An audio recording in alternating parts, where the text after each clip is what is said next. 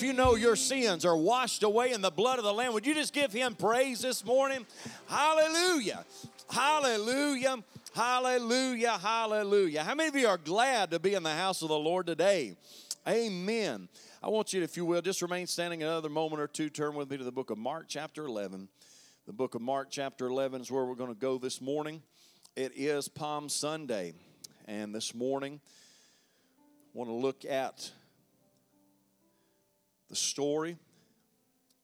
This is recorded in all four of the Gospels. You know, not, not everything is recorded in all four Gospels, but this is recorded in Matthew, Mark, Luke, and John. But this morning, I want us to go to the book of John, chapter 11, and I'll refer to some others as well along the way, but we're going to begin in the book of Mark, chapter 11. Reading from the NIV this morning. As they approached Jerusalem and came to Bethphage and Bethany at the Mount of Olives, Jesus sent two of his disciples, saying to them, Go to the village ahead of you, and just as you enter it, you will find a colt tied there, which no one has ever ridden. Untie it and bring it here. If anyone asks you why you're doing this, tell him the Lord needs it and will send it back here shortly. You know, I'm going to pause right there. I heard someone say a, a teacher had told them they were listening to a teacher and said that Jesus stole the donkey. And, and I will say, in the other three gospels, it doesn't do this, but I think maybe the other three gospel writers kind of knew it. But Mark was just like, maybe everybody needs to be reminded Jesus didn't steal the donkey.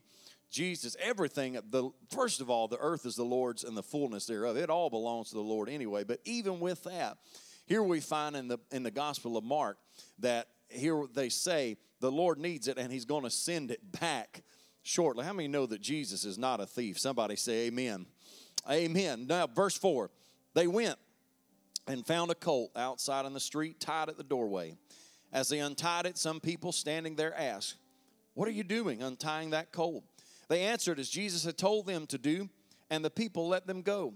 When they brought the colt to Jesus and threw their cloaks over it, he sat on it. Many people spread their cloaks on the road, while others spread branches they had cut in the fields. Those who went ahead and those who followed shouted, Hosanna! Blessed is he who comes in the name of the Lord. Blessed is the coming kingdom of our father David. Hosanna in the highest. Jesus entered Jerusalem and went to the temple. He looked around at everything, but since it was already late, he went out to Bethany with the 12. I want to speak to you this morning on the subject of the triumphant entry. Father, we thank you praise you so much for this morning. I thank you for your word. I thank you that it will not return void, but it will accomplish everything that it's been set forth to do. But Lord, I need your anointing. I need your help and strength. And so I pray for your anointing from the top of my head to the soles of my feet. Give me the clarity of thought, the clarity of speech that is so absolutely necessary to do what you've called me to do. And I pray for every heart, mind, and spirit listening right now that you do a great and mighty work. And we just thank you and praise you for it in Jesus' mighty name. And every Everybody said, Amen. God bless you. You can be seated here today. As we know, we are celebrating today, Palm Sunday, one week before the resurrection of Jesus. In the next seven days, there are about to be a lot of things in the story of our Lord. He's coming in in triumphant manner, in the way of a king being celebrated, being loved. We know within a week's time, he's going to be arrested, he's going to be beaten, he's going to be crucified, and then he is going to be resurrected one week from this day. Isn't it amazing how much can happen in seven days? I'm just going to have to give up this morning. Y'all ain't responding this morning. How many of you, your amens broke? Somebody say amen. there we go. I said it's amazing how much can happen in seven days, both good and bad. In the matter of seven days, it went from good to really bad to really good. It went from celebration to execution to resurrection. I just need to remind somebody this morning that God can turn things around very, very quickly. Just as quick as they can go bad, God can turn them around for their good. So, as we look at this story, I want to bring out just a few important truths that not only were present in this day in which it happened, but I believe it points still toward us today in 2021. The first thing, if you're taking notes, is this that the way must be prepared for Jesus. You see, this was and is done by his disciples. You know, you've heard me, and I believe I've mentioned even the last several several weeks about John the Baptist. He was prophetically uh, sent.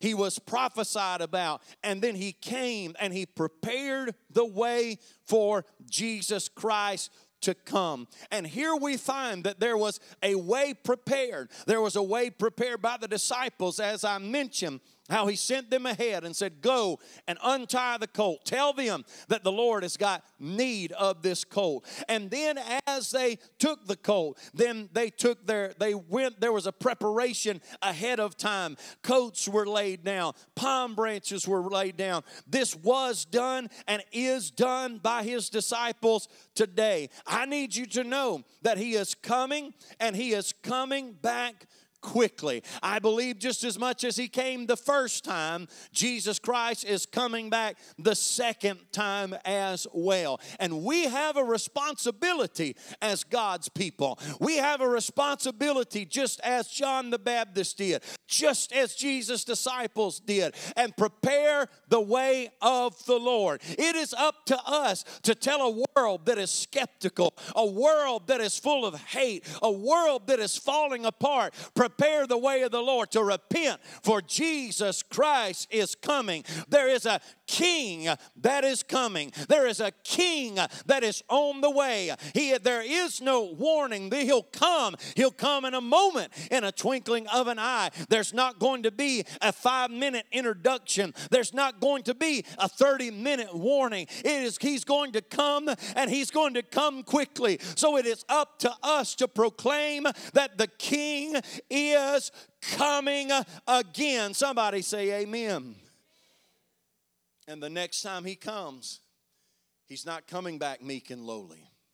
The first time he came, we find that there was celebration and there was fanfare and there was this, this preparation and pointing toward his kingship, but yet it was not quite as kingly as we might think because he came representatively lowly, riding meekly on a donkey.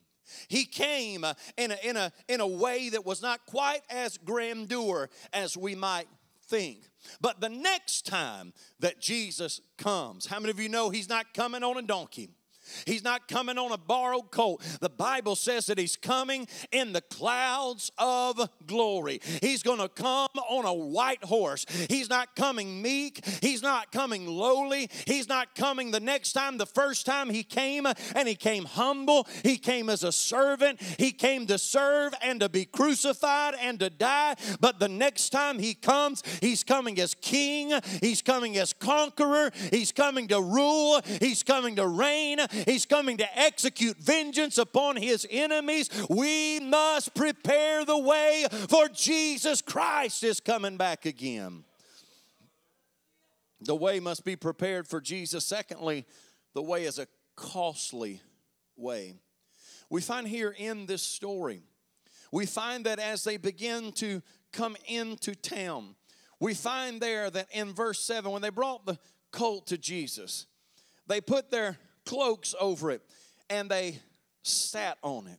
Well, you know, that's not that's not too bad. How many of you ride horses or have ever rode horses or anything? You know, if you're going to ride a horse or a donkey or something like that, I mean, it's not not the cleanest thing. It's an animal. It's going to smell like an animal. But you know, if I was to take this coat and put it over a donkey and let somebody sit on it, it's not that big. But then, then we find not only did they do that, but then in verse eight, many people spread their cloaks on the road while others spread branches that they had cut in the field. Now, it's one thing to take my coat and to put it on the back of a donkey or a horse for somebody to sit. It's another to put it on the ground for the donkey itself to walk on. I'm not trying to be gross. You know what horses and donkeys do. Y'all know. I mean, it don't know. You don't know which step it's going to be. They don't give you a warning that they're going for a restroom break.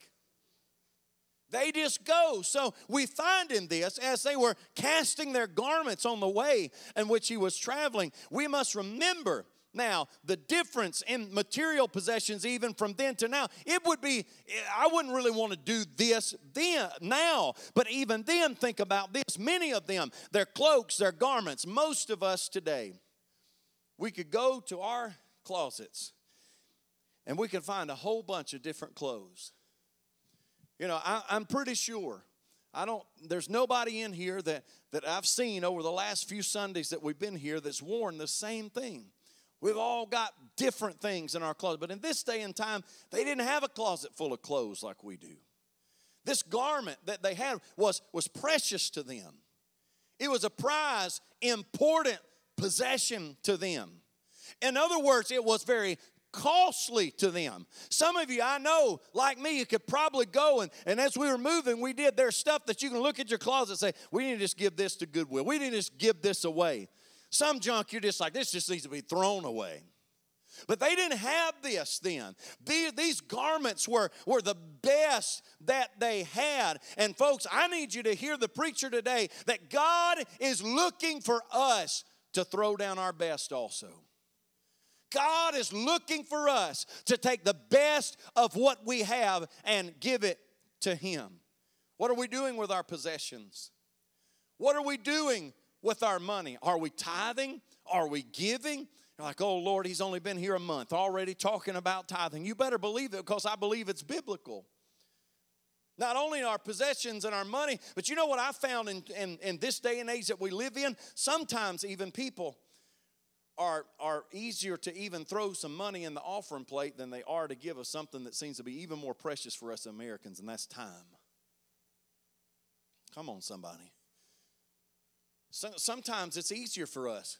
Hey, for some people, it's easier to throw a hundred in the offering plate than it is to give an hour of their time to the Lord. But God is asking, what are you giving? What are we giving to Him? Our talents? What do we give?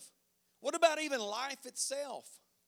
Here we are, we're living in a day like no other. We're living in the last days. We're reminded in the beginning of the church how there were martyrs that laid down their life. How, in fact, what we're looking at is, as I've already said, we are a week away from the death and resurrection. Christ Himself is about to lay down His life for me and for you and for everyone that will ever accept Him.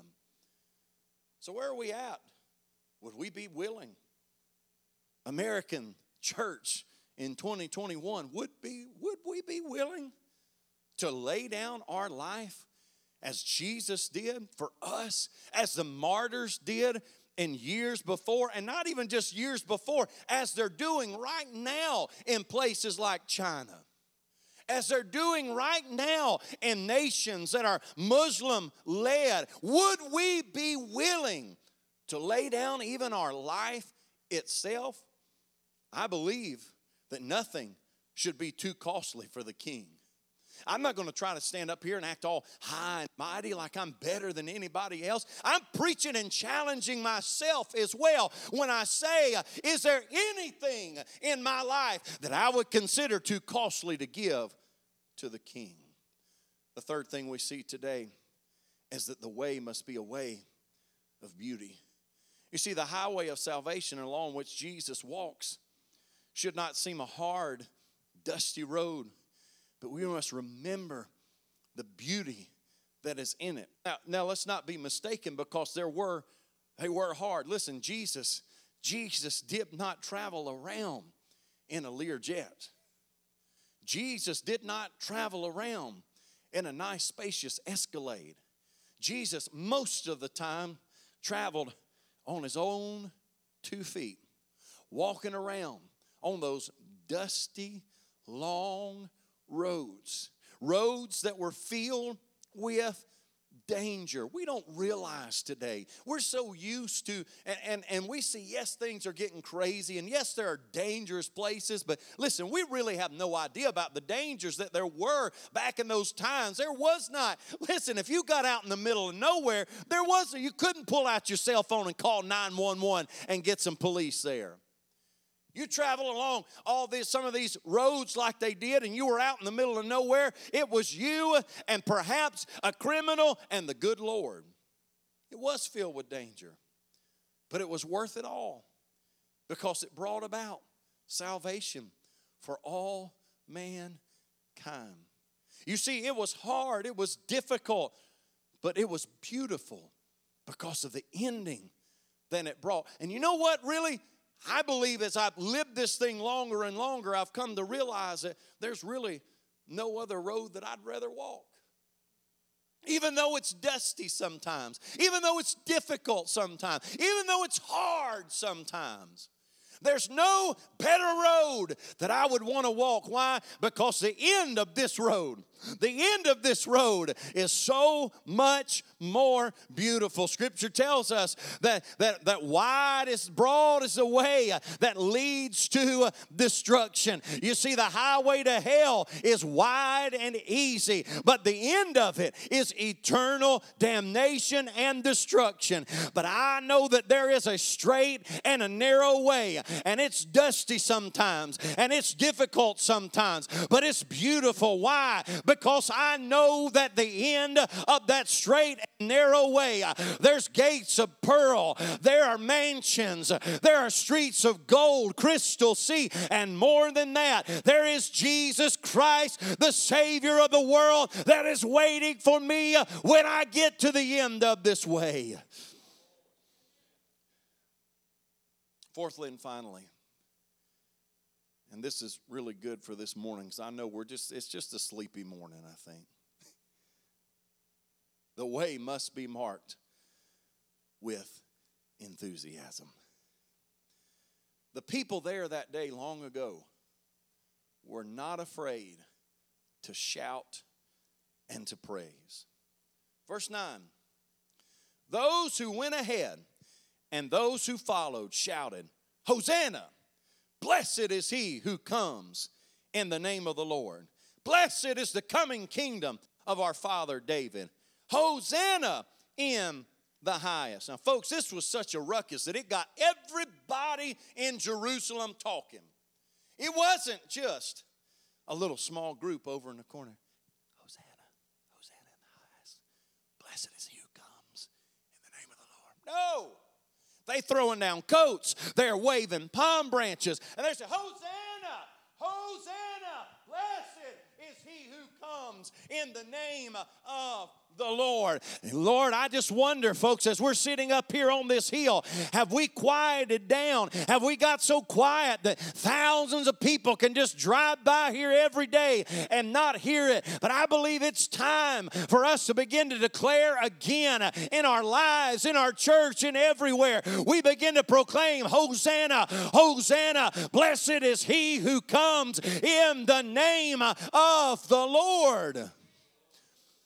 You see, they express their emotion in an outburst of praise.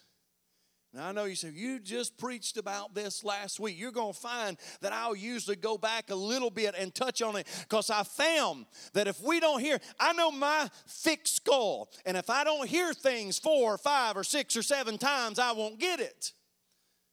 You see, we find they express their emotion in an outburst of praise. And I told you last week, I preached the whole subject about it matters what comes out of your mouth. You see, and they weren't even complete. I don't, I know that this whole group of people, because we read later on that the disciples weren't even clear about it. So I know this whole group of people were not completely aware of all that was happening. I know that they did not realize the significance of what was happening, but they were just praising anyhow. Folks, you may not know, I may not know everything. We may not understand the significance of the situation, but that cannot hinder our praise. We've got to praise the Lord anyway. You see, but we who have the revelation of the Word and know all that has been done for us, Many times we clam up and show no emotion. Sometimes we're silent in our praise. Sometimes we become quiet. You say, Oh, Pastor, you know, I just, you know, that's just how. Well, listen, let, let, let me tell you, I told you I was going to go to some other places. The book of Luke, chapter 19. I told you this is in all four Gospels. The book of Luke, chapter 19, verses 39 and 40 says this And some of the Pharisees among the multitude said unto him, Master, rebuke thy disciples. They were disgusted by this. They didn't like Jesus anyway. They were looking for any reason they could to kill him. And they were disgusted by this. And they were like, Master, rebuke your disciples for this display, these garments, these palm branches, this hosanna and praise. And this is where in verse 40, Jesus, and Jesus answered and said unto them, I tell you that if these should hold their peace, the stones would immediately cry out. Folks, listen to me. I don't want to sit in this building so dead and so dried up and not praise the Lord that the Lord eventually starts making these brick walls cry out because I won't do it. Jesus said, I'm going to be praised. I just need to let somebody know Jesus Christ is going to be praised. Jesus Christ is going to be glorified. Jesus Christ is going to receive the praise. But we have got an option. We have got a choice. We can sit here like a knot on a log. We can sit here and maybe even God makes these brick walls himself praise him and he can if he has to. But I myself choose. I will not let a rock, I will not let a brick, I will not let a tree cry out and proclaim the Lord for me. I'm going to praise God with my mouth by myself. Come on and give God praise if you believe that here today. Amen. Amen. Amen. Stand with me if you will, please, this morning.